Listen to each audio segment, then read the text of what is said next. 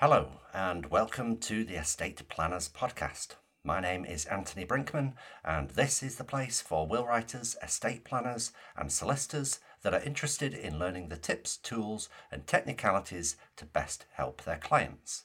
This is episode 11 entitled Mid Service Upgrades.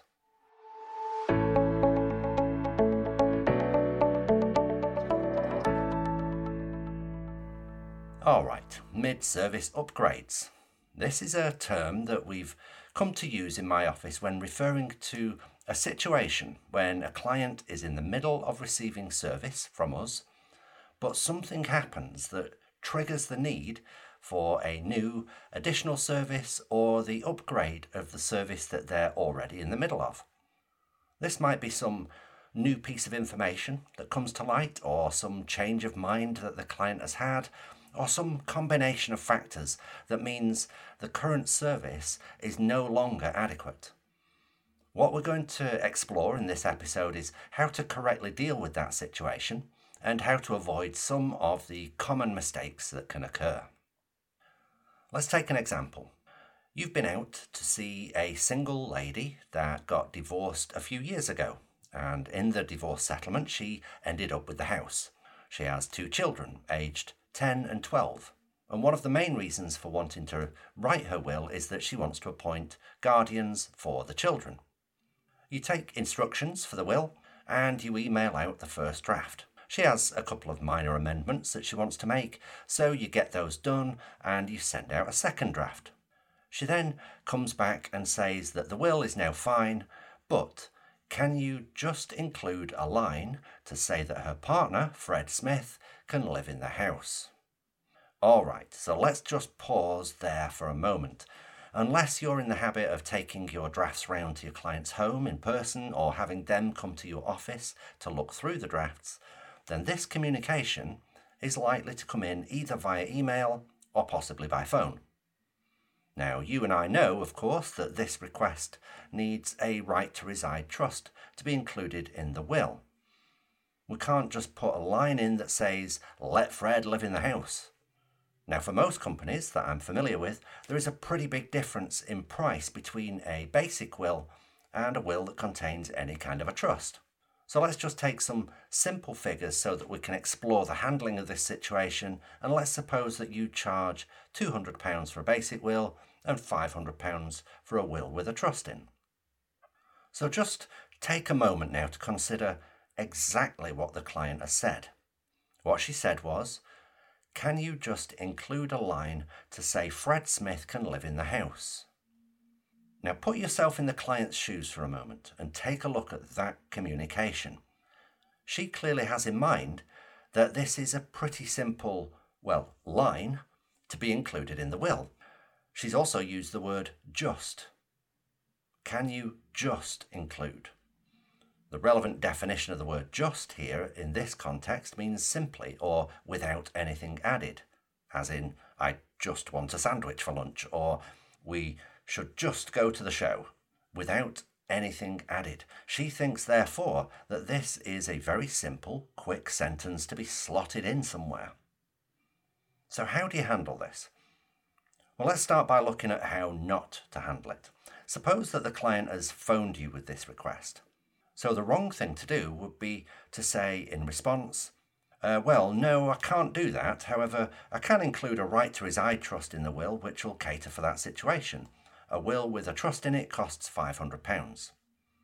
All elements of this response are factually correct, but it's a poor response. There's several things wrong with that handling. The first is that you've started with a negative. You've said, no, I can't do that. It's true, of course, you can't just include a line in the will that says, let Fred live here. But you don't want to open the communication with a negative. Far better to say, yes, I'm sure we can do something to accommodate that, or something similar. It's the solution oriented rather than problem oriented response that clients need to hear. Second problem think back to episode one of this podcast entitled The Most Common Mistake. And that mistake was to answer questions and give advice too early in the process. Well, that point is definitely being violated here, isn't it?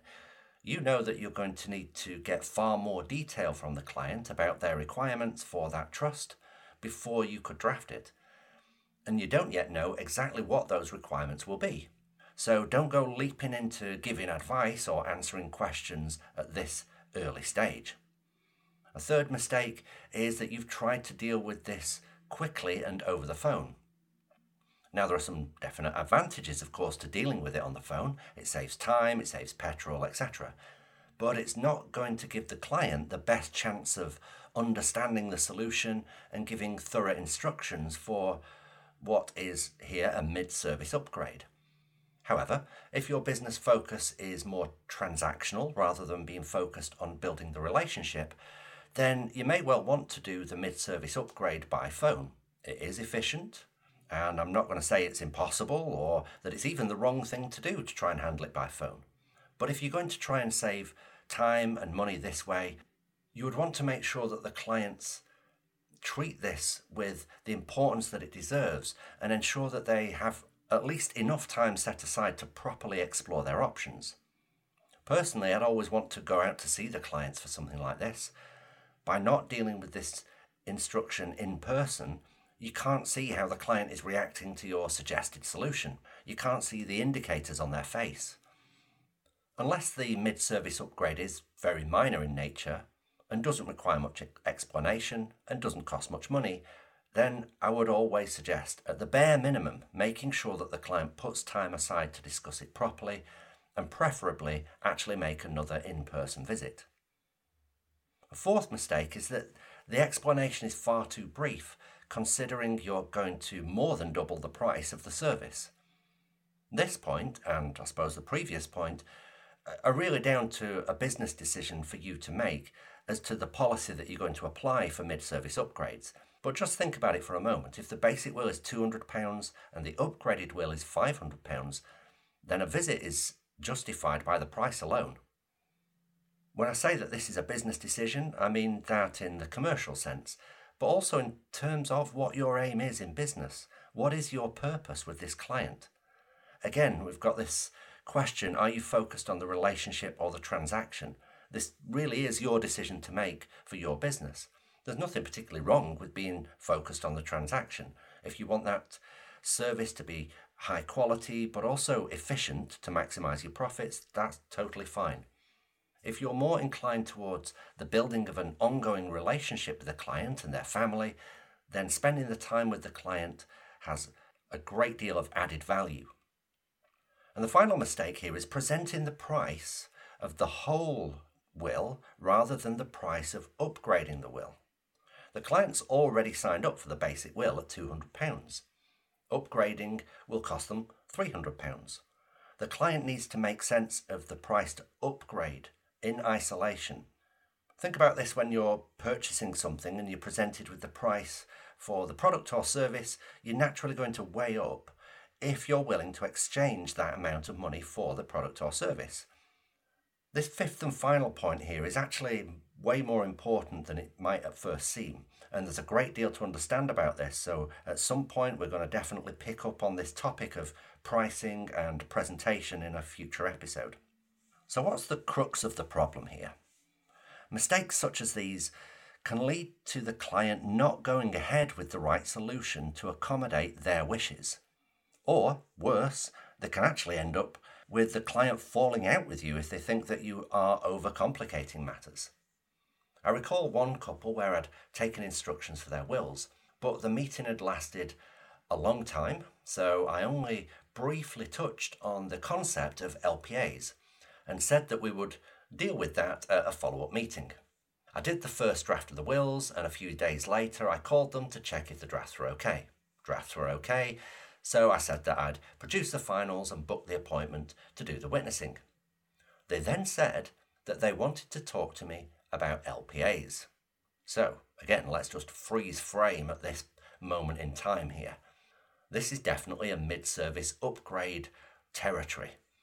The temptation here would be to say something like, Oh, right, uh, have you made a decision to go ahead with the LPAs? After all, the clients have brought up LPAs on the phone. I knew that I had briefly touched on the subject at the last meeting, and I knew the clients needed them. So, in theory, I could have tried to deal with it there and then on the phone and perhaps even take instructions.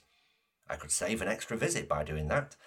Now, fortunately, rather than launching into it there and then, I said we'd talk about it in the meeting. They actually did try to press it a little bit further and get into the discussion on the phone, but I maintained that the best thing to do was discuss it in person. And it turned out that this was extremely fortunate that I did that. See, I didn't actually have the full story. What I didn't know was that they had actually recently got into a heated argument with their neighbours about lasting powers of attorney. This couple were, well, they weren't the brightest couple, and they had quite a hot temper when there was something that they didn't understand. They had a reaction to not understanding something, which was to kind of snap. And the argument that they got into was about the fact that their neighbour had said if they were doing wills, they should probably also consider doing powers of attorney. But my clients had argued with them that they'd actually appointed their son and daughter in their will. Now, this is that classic misunderstanding of thinking that executors somehow automatically then have power of attorney. They fundamentally just didn't understand what power of attorney was, of course.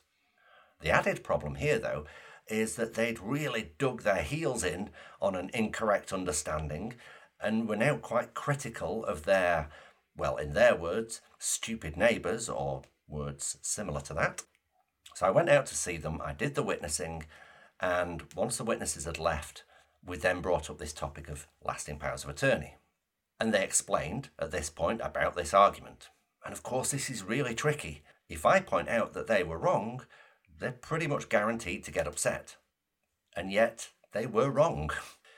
Can you see how, if I'd got into this on the phone, I might have totally missed the issue? I could have seriously upset them without actually knowing why I'd upset them, and not having the benefit of seeing their reactions could possibly have totally lost this client. Now, very briefly, as this isn't an episode on handling false data that clients have, what I did was I gently addressed this by having them discuss their understanding of what a lasting power of attorney is and what an executor is. I let them talk me through it. You get the point here. Get them to look rather than telling them that they're wrong. Get them to look. They eventually had the realization themselves that the will only actually works on death and not during life. The point about this incident here is that it highlights the fact that by trying to deal with it over the phone, you can miss what's going on with the other person at the other end of the line. These clients were very vocal about what had happened, but what if they'd not told me about the argument? If I tried to start to sell them lasting powers of attorney over the phone, they could have become quite argumentative with me, and I wouldn't have known why. So, going back to the five mistakes mentioned previously, let's now take a better approach. As a reminder, what the original client example that we were looking at there had said was can you just include a line to say, My partner Fred Smith can live in the house? So, if this is happening on the phone, then you'd want to immediately recognize that this is a mid service upgrade. If your business focus is on the relationship with the client, then you would want to aim to be booking an appointment to see them. If your focus is transactional and you really do want to address this on the phone, then very minimally you would want to make sure that both you and the client have enough time to spend dealing with the matter thoroughly.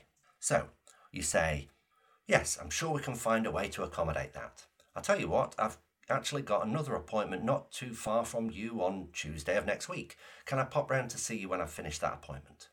Or if you're going to deal with it on the phone, yes, I'm sure we'll be able to find the right solution to help I'll need to go through a few questions with you about how you would want that to be included in the will. So, do, do you have 10 or 15 minutes now, or should we book another time to discuss that?